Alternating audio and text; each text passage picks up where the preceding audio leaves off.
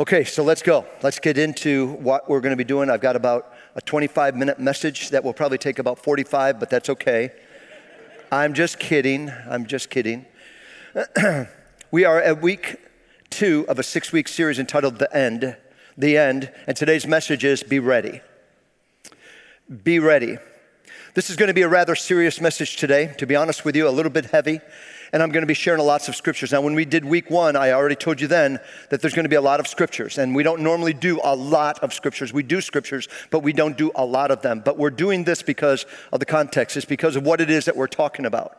I, I want you to realize that we take here at Word of Life, we take the Word of God, the Bible, we take it very, very seriously. And dealing with the end, dealing with the, the, the the, the end taking place. I, I want to be as accurate as we can with the scripture, so bear with me as we go through that. So, we're going to be digging into the Bible to see what it has to say about the end of the time, the end of the world, the last days, what it means for the second coming of Jesus, and for the book of Revelation. We're going to be digging into some of those things. And of course, the number one question that is asked continuously, especially when you're dealing with this subject, is when is this going to happen? When is all of this going to take place? And Jesus gives us a very clear, no questions asked answer, kind of an answer that would come to us found in Matthew chapter 24 verse uh, 36 again if you don't have any uh, if you don't have a smartphone if you don't have your bible with you all of the scriptures everything's going to be projected behind me on the screen. It says in verse 36 it says but of that day and hour no one knows not even the angels of heaven but my father only. Only the father knows when this place is going to when this is going to take place. The bible gives us many different signs and signs of the times and of the end and the Bible says, in fact, Jesus himself says, we need to watch that. We need to watch the signs of the times. We need to be someone who would be diligent in watching that. So, this much we know for sure. We know this for sure.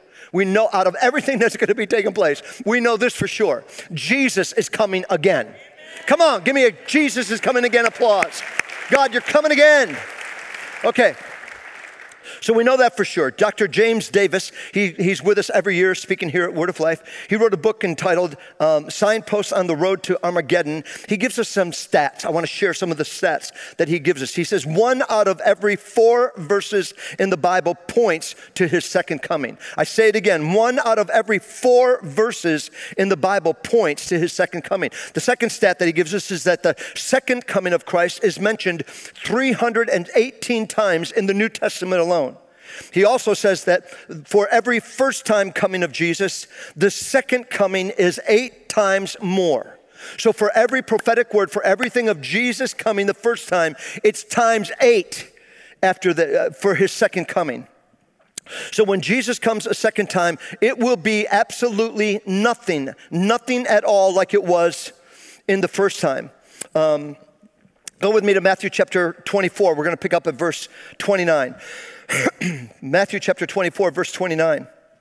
And it says these words Immediately after the tribulation, this is Jesus, immediately after the tribulation of those days, the sun will be darkened and the moon will not give its light.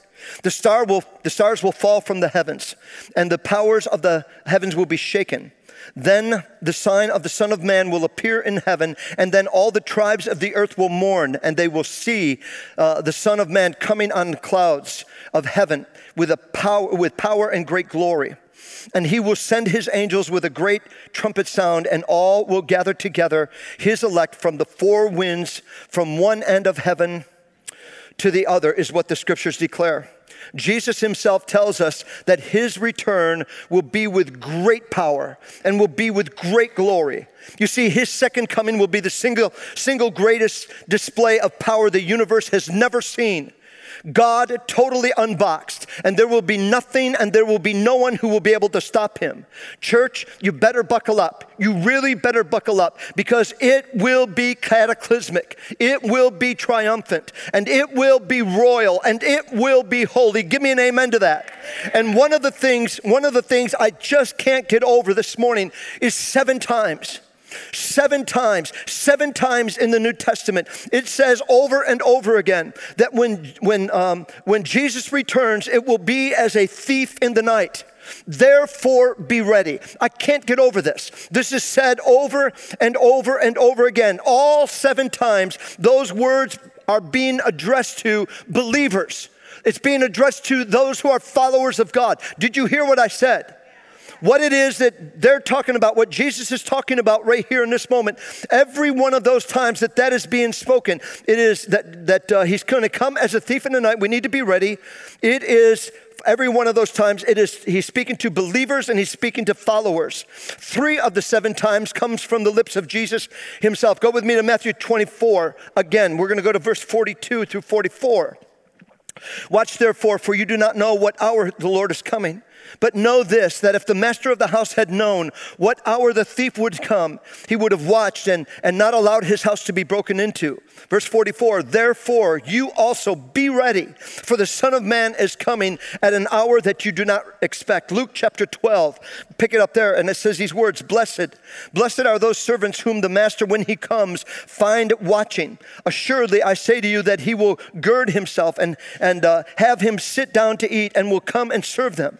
And if it should uh, if it should come in the second watch or in the third watch and find them so, blessed are those servants. But this uh, but know this that if the master of the house had known uh, what hour the thief would come, he would have watched and would have not allowed his house to be broken into. Therefore, therefore, you also should be ready. Be ready for the Son of Man is coming at an hour that you do not expect. Over and over and over again, be ready. It's going to happen. I know we can be comfortable right now and thinking, well, it probably won't happen today. You don't know that, but we're thinking that, and so we, we relax a little bit. But the Bible is letting us know this is a 911 call. You need to realize to the believer, to the believer as well as the unbeliever, you need to know that this is going to be happen. Be ready. Jesus is coming like a thief, and you won't know what hour he is coming, and you don't want to miss this. Today, I want to talk to you about being ready for both the believer and the unbeliever. I want to talk to you about this being ready stuff for both the believer and the unbeliever. Let's deal with the believer first. I have a two, two point message, and we will be done and out of here in just a few minutes. For us as believers, one way or another, we know that this life on earth will end. One way or another, this life on earth is going to end. And we will either die or we will be suddenly raptured from the church uh, from, the, from the earth. And I'm excited about that because next Sunday I'm speaking about the rapture. It's one of my favorite subjects to talk on. I'm very excited about it. I'm all prepared, ready to go. So we're going to talk about the rapture. So, one of two ways, one of two ways um, we, we are going to meet God. It'll either be by our natural death or by our death or by the rapture, is what we see here. Um, so, a question that I believe begs to be answered in all of this listen now, if we have prayed the sinner's prayer, if we have prayed the sinner's prayer and are saved, why all the warnings? Why do the Christians, why do believers, why do followers have to be warned over and over again about the second coming of Christ? The short answer is going to be because of drift. The short answer is because of drift. Because of drift. Number, uh, uh, there's a number of warnings found in the scriptures about the drift that we can have, the drift that we would have. I will share with you two of them, and they're not in your notes. I've got them here on my notes. I just decided to put them in. It says here in Psalm 141, David says in verse 4, David says these words. He says, Don't let me drift toward evil or take part in acts of wickedness. Don't let me share in the delicacies of those who do wrong. David's prayer is don't let me drift. Don't let me drift toward evil. In Hebrews chapter 2 verse 1, and it says this, he says, so so we must listen very carefully to the truth that we have heard or we may drift away from it it says. We need to listen. We need to understand. We're being told something by God in this particular book and, and what we're dealing with in this series. We're being told by God that we need to be a people who will not drift because God has a plan for each and every one of us in this place. So I want to draw your attention to Revelation chapter 3. And I want to give you a little bit of background about the Apostle John, who is being punished for his testimony of Jesus, who loved God, made it very clear, and he ends up being exiled to an island called Patmos. And there on that island, John has an amazing encounter, unlike anywhere in all of the scriptures, um, with Jesus. That is unbelievable and is, is incredible.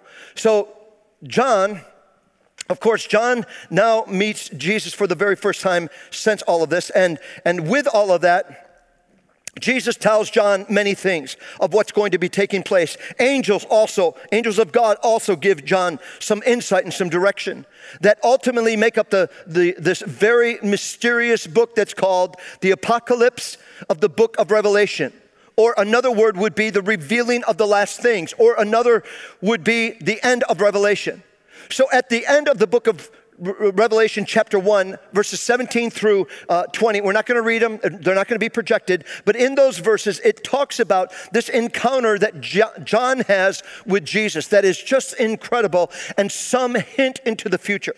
So let me just talk about this for a moment. John falls at the feet of Jesus, and Jesus touches John and he says, I want you to write these things that you see and hear. I want you, John, to write these things that you will see and hear. So we know, according to this particular verse, that it is John who's going to be using the pen as he hears God, as he hears the angels, as he hears how things are going to be. It's John. It's John who is uh, ultimately doing all of this. So here's what happens um, John falls at the feet of Jesus, touches Jesus, and John says, uh, and, and uh, Jesus says to John, I want you to write these things that you see in here. So he talks about some of the minutiae. He talks a little bit about what's going on here. And he says he's something like this. He says, uh, Jesus is walking among the seven golden lampstands, which are the seven churches. And you find that in Revelation chapter 1, verse 20. You don't need to go there. But you find that there, the seven churches. Um, and by the way, that's located in today's modern day Turkey. So he talks about the seven stars. The seven stars are the seven angels of the seven churches. Now, I know that this could be a little bit confusing. I'm going to try to make it as simple as I can. But the fact of the matter is, there's a, there's a plan here. There is a thought process of where God is taking each and every one of us. So there are seven, the, the seven stars are the seven churches excuse me, are the seven angels of the seven churches. John records what Jesus would, would say, and he says this to John I want you to write seven letters to the seven churches that include pastors and leaders and church attenders. This word is coming to the church. So we're going to focus on just one of the seven churches that are being talked about in the book of Revelation. We're just doing one, and it's the church of Sardis. The church of Sardis. And I'm going to focus on that one church with this one, this one question that we have this morning is why all the warnings, why all the warnings directed to believers for Christ's return to be ready? Why are we experiencing all of that? So I'm going to focus on that one church and on this one question. So go with me to, to Revelation chapter 3, verses 1 through 6. Revelation chapter 3. To the angel of the church of Sardis, write These are the words of him who holds the seven spirits of God and the seven stars. I know your deeds. I know your deeds. You have a reputation of being alive, but you are dead. Jesus says, You are dead. Wake up and strengthen what remains and is about to die. For I have found your deeds unfinished in the sight of my God. Remember, therefore, what you have received and heard. Hold it fast and repent. Hold it fast. This, this, what we're talking about in this series. He wants you to hold on to this. Hold on to it. Hold fast and repent. But if you do not wake up, then I will come like a thief, and you will not know what time I come for you. Yet you have a few in the in, in few people in Sardis who have not soiled their clothes. Uh, they will walk with me dressed in white, for they are worthy. Listen to verse five. The one who the one who is victorious will, like them, be dressed in white, and I will never blot their name out of the, out of the, I, I will never blot their name, excuse me, out of the, let me say it again. I stumbled over this last night too, and I knew I was going to do that here. He says, I will, verse 5, to the one who is victorious um, will, will, like them, be dressed in white. And I will never blot out the name of that person out of the book of life, but will acknowledge that name before the Father, unbelievable, and to his angels, whoever has ears to hear what the Spirit is saying to the churches. We find in this particular verse right here of the, what God is going to be doing in those particular times here, Revelation chapter 3, verses 1 through 6. Now, if you read that verse 5, I emphasized it just for a moment, stumbled over it, but emphasized it for a moment. This verse can be a real zinger to a lot of believers. It really can be a zinger to a lot of believers because it would mess up their theology. A lot of people don't believe what I'm going to tell you right now. And I'm not here to argue this point this morning. I, there's something more important that I want to deal with rather than an argument on that. And that is go, go to verse 5 with me again, one more time that the one who is victorious will, like them, be dressed in white. I will never blot out the name of that person from the book of life, but will acknowledge that name before the Father and his angels, whoever has ears to hear what the Spirit is saying to the churches. And what he is declaring here is it sounds like the tone, the tone of what Jesus is saying, it sounds like possibly that a name can be withdrawn from the book of life. A name can be taken out of the book of life. In Revelation chapter 3, verses 5 and 6, let's continue on. Revelation chapter 3, verses 5 and 6. Oh, I already did that one. Let's move on. so a name, a name can be taken out of, possibly is what he's saying here. A name could be taken out of the book of life. Again, we can talk about that at another time. But actually, the church, the church in Sardis, sounds like every pastor's worst nightmare. What's going on in Sardis sounds like every pastor's nightmare that's taking place. Let me explain. Let me explain if I can. A church, a church with the kind of reputation that Sardis had, that things are really good, but it's not. You know, in other words, a church that's really moving forward, what seems to be a church that's really moving forward. You know, where people will walk in and say, Man, you guys are alive here. Or they would say something like, You know, things are really happening here, things are really going on. But God says, in Revelation 3:1, you can turn to that if you like, but God says in Revelation 3:1, He says, You have a reputation of being alive, but you're dead. But you're dead. A form of godliness, but no power, no life, no faith, no love. You're dead, is what He's saying. As pastor of Word of Life, this scares me a little bit. Because we here at Word of Life, we really do have a good reputation throughout the state of New York as a church. We, we have a good, a really good uh, reputation. And of course, that makes me feel good. I'm, I'm pleased with that. I'm proud of that. But more than what other people may think of Word of Life, what does God think? What does God think? What does God think about me? What does God think about you and you and you and you and you? What does God think about you and I? What is He thinking about with all of these different things? I lost my place. Hold on one second. So, what does, what, what does God have to say about all of us here at Word of Life, personally and corporately as a church? Personally, I want you to hear me. I love this. I love what's being said right here. I'm, i love the confrontation that Jesus is having with all of us, every one of us in this room, every one of the church. He's talking to all of us about this thing. And I personally believe that it's an amazing act of love coming from God for us, for each and every one of us, for you, for me, for us, coming from the Lord of the church, the builder, the architect, the, the, the shepherd of the church.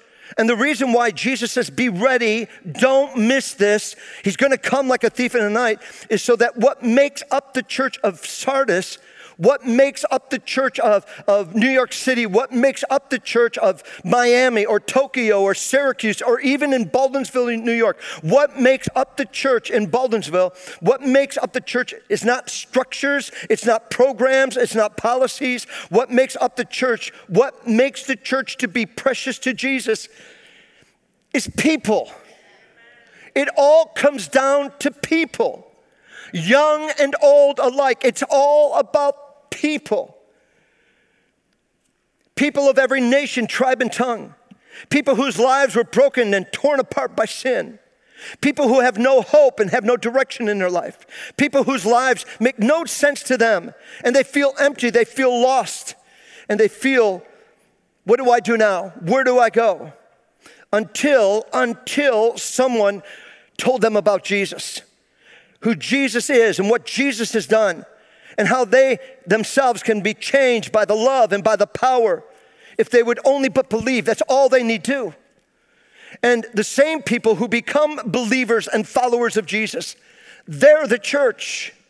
Again, it stays, the theme is cons- consistent. It's the church, it's people, the called out ones, called out by God Himself, who desperately love, are loved by God, and doesn't want any of them to be left behind when this rapture and when these things will be taking place, who doesn't want any of them to be eternally separated from God and end up in a place that's called hell of utter torment and torture. Um, that is how all of this begins. This is what it's all about. It's about people. That's who God is interested in. This is who God loves and who God wants. Jesus said to the church of Sardis, You have a reputation of being alive, but you're not. You're dead. You are dead. Revelation chapter 3, verse 2, and it says these words He says, Wake up, Wake up, strengthen what re- remains and is in you and is about to die. Whoever you are out there today, however few or ho- however several there may be, you may be putting on a good show. You may be putting on a good show like you've really got it all together. You're acting like you're a Christian. You try to look like you're a Christian. You try to convince some that you're a Christian, but God's not fooled. I could be fooled. I've been fooled many times. Uh, uh, but God, He's not fooled. He's not fooled by any of it. Um, and neither is God mad. He's not mad at anybody either. What he wants to do is he wants to rescue every one of us. So the confrontations that we're dealing with with all of this is for our good. It's like our heavenly Father just taking us out into the back shed and giving us a couple of whacks that we need every now and then. Is the way that I'm seeing it. God is saying, He's saying, You're dying, you're dying. Come on, get up, get going. God is saying there's just a little bit of life left in you. Don't walk away from Jesus. Don't give up on God's grace towards you. Don't give up, uh, give, uh, give up on an opportunity that God sets before you and I. God says, I see your deeds. I know your actions, your heart. I know your life, and it's not complete. It's not complete in me. So wake up, is what he said.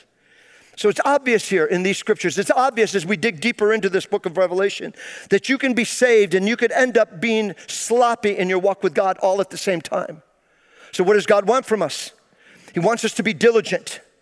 He wants us to be diligent. And you find in the scriptures, it says in Psalm 119, verse 4, he says, You have commanded us to keep your precepts diligently.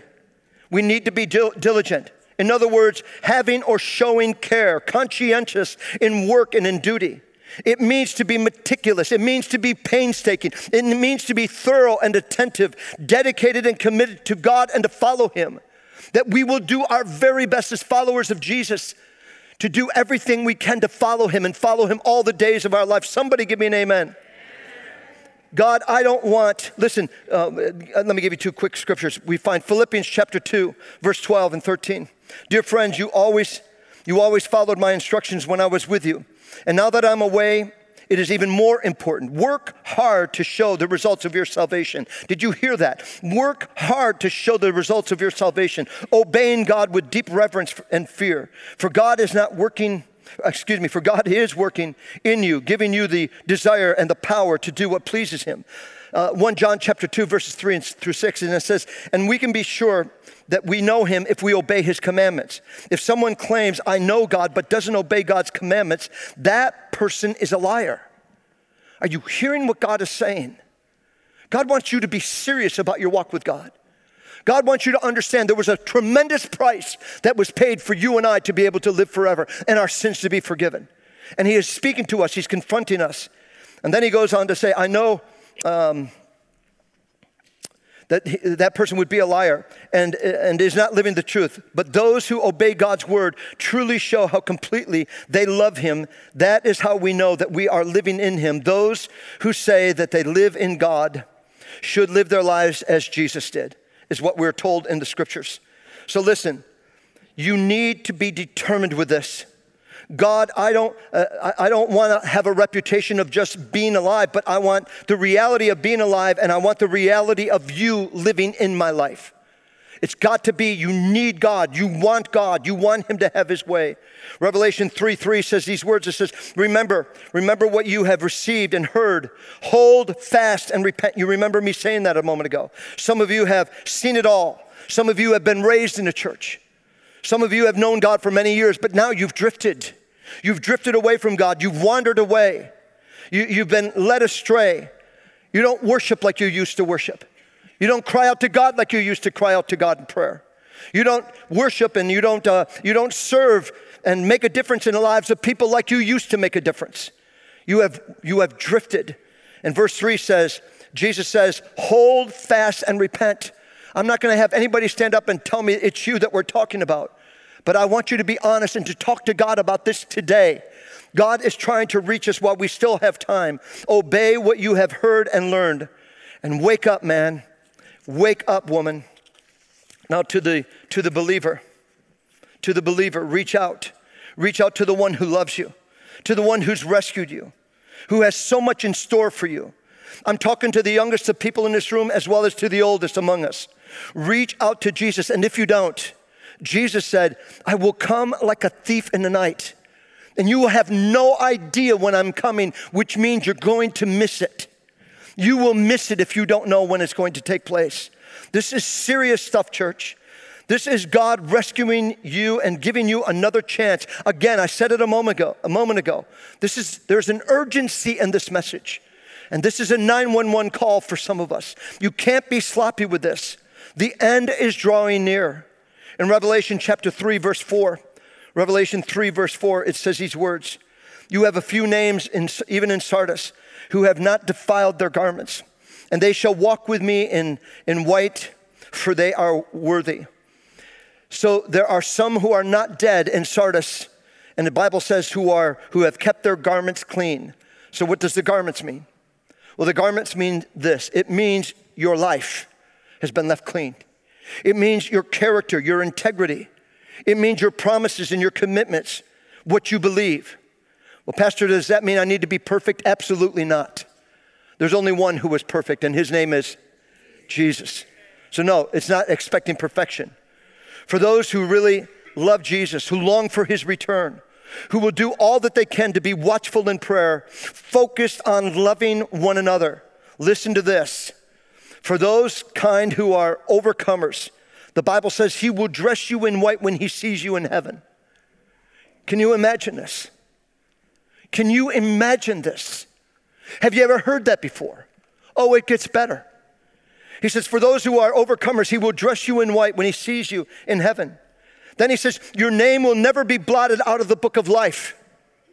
Then he says, and I love this one, he says, Jesus will personally acknowledge you before the Father and before his angels. And for any of you who know this experience that Marianne and I have gone through these last three years, our son, I, as I'm reading this, as I'm penning this on this paper and thinking about it, I'm thinking about my son Jeremy, that it would be good, Jesus who would clothe him in white, not because he was a perfect person, but because he believed and followed the perfect person. Come on, give me an amen to that. and God had given him that, that, uh, he had given, shared his name with all of them, and as, as, well as all the angels, is what the scriptures declare. Your name will never be blotted out of the book of life. Jesus will personally acknowledge you before the Father and his angels, and you won't be in any jeopardy of missing, missing the return of our Lord and Savior. As long as you long for it, as long as you are waiting and watching for his return, you got to have your ears up. You got to have your heart toward God. You've got to have this thing where you are ready. You are ready. Wake up, church. The nearness of our Lord's return is soon. The last and final point now to the unbeliever. To the unbeliever. What can you do to be ready? Well, let me tell you the single greatest news you could ever hear in your entire life. And that is, first and foremost, God absolutely loves you. God absolutely loves you and He accepts you just the way you are. In John chapter 3, verses 16 and 17, Good News Translation, it says these words My friend, to the unbeliever who may be here today, it says these words For God loved the world so much that He gave His only Son, so that everyone who believes in Him may not die but have eternal life. Verse 17, For God, for God did not send His Son into the world to be its judge, but to be its savior. To be its savior. The Bible makes it incredibly clear. It's so easy to be saved. It is so easy to give your life to God, to be rescued, to be rescued from a place called hell. It's not complicated. The fact is, God Himself took care of every bit of what we're dealing with right here. And all that you need to do is believe. That's all you need to do. I'm not asking you to become a member of Word of Life. I'm welcoming you to come to Word of Life whenever you want to come, as, as often as you want to come, but I'm not asking you to be a member of Word of Life. I'm asking you to believe in everything that God says. Romans 10, verse 13, it says, Whoever calls on the name of the Lord shall be saved. Romans 10, 9 and 10, it says these words If you openly declare that Jesus is Lord and believe in your heart that God has raised him from the dead, you will be saved. And it tells us how. For it is by believing, it is by believing, it is by believing. It's not by attending church. It's not because you're trying to be good.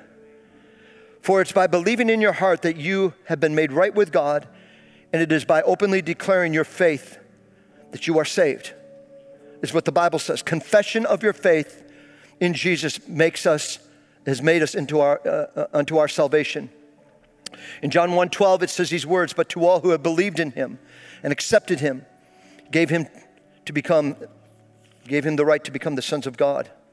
All of that and a whole lot more comes to you and I from God himself. God loves you so much, my friend, that he sent his son who went to the cross for your sins and certainly for mine. Yeah. Jesus Jesus took the heat for my sin and for your sin. Jesus became the sacrifice and took all the punishment that we deserve upon himself. It's an incredible message. It's an unbelievable message on so many levels. So let the Bible be clear with you right now. By accepting what Jesus did, by believing that he did that for you, by letting him become your Savior, you can be saved. You can be, your sins can be forgiven. You can be rescued and you can be set free. And it will change your life forever. And that's what happened to me on July 5th, 1971, in the south side of Philadelphia, Pennsylvania, at 16 years old, some 48 years ago. I took one step to accept Jesus as my Lord and Savior on that cross. I was raised Roman Catholic. I knew that He did that, but I didn't understand why. I didn't get it. The dots weren't connected. and I took that one step and I chose to believe it even though I didn't understand it all. And here's the prayer that I prayed. This is all that I said. I said, God, if this is real, I want it. And I'm telling you, my friend, you don't have to believe me. It's my story. I'm sticking to it. My whole life changed before my very eyes at 16 years old. God did a great work. To God be the glory. My life has been forever changed. My prayer, my prayer is that can happen to you today too and only you can do this. I can't do this for you. So, what I would like to do as we close off, first of all, would everybody please stand to their feet? What I'm going to do is that I'm going to ask you to join with me in a prayer. If you really, you're not going to join the church, but you're going to receive Christ. So, if you would want to make sure that your name is written in the Lamb's Book of Life, if you'd like to make sure that your sins are forgiven, that you will be with God forever in this place called heaven, when the Bible says, eye hasn't seen, ear hasn't heard, neither has it entered into the hearts of men what God has in store for those who love Him. I'm going to ask you to join me in prayer in receiving Christ. And what I'm going to do is I'm going to pray out loud. I'll, I'll be very slow and easy with this because this isn't complicated. And I want you to repeat this. So if you would bow your heads and close your eyes, so this is a private moment for everybody. But I'm going to pray a prayer because you are wanting to receive Christ into your life. So say this with me. As I pray out loud, you pray these, word, pray these prayers with me. You can say it with your own words, your own lips, or with your voice, or you can just say it in your mind and in your heart. Talk to God. Pray this with me right now. Dear God, just say it like this Dear God, I know I've messed up. I know I've done wrong things. And I ask you to forgive me. Come on, say it again. I ask you to forgive me. And He will. I ask you to forgive me. And I ask you to come into my life and be my Lord and Savior today. And then say this to Him Thank you, Jesus, for saving me.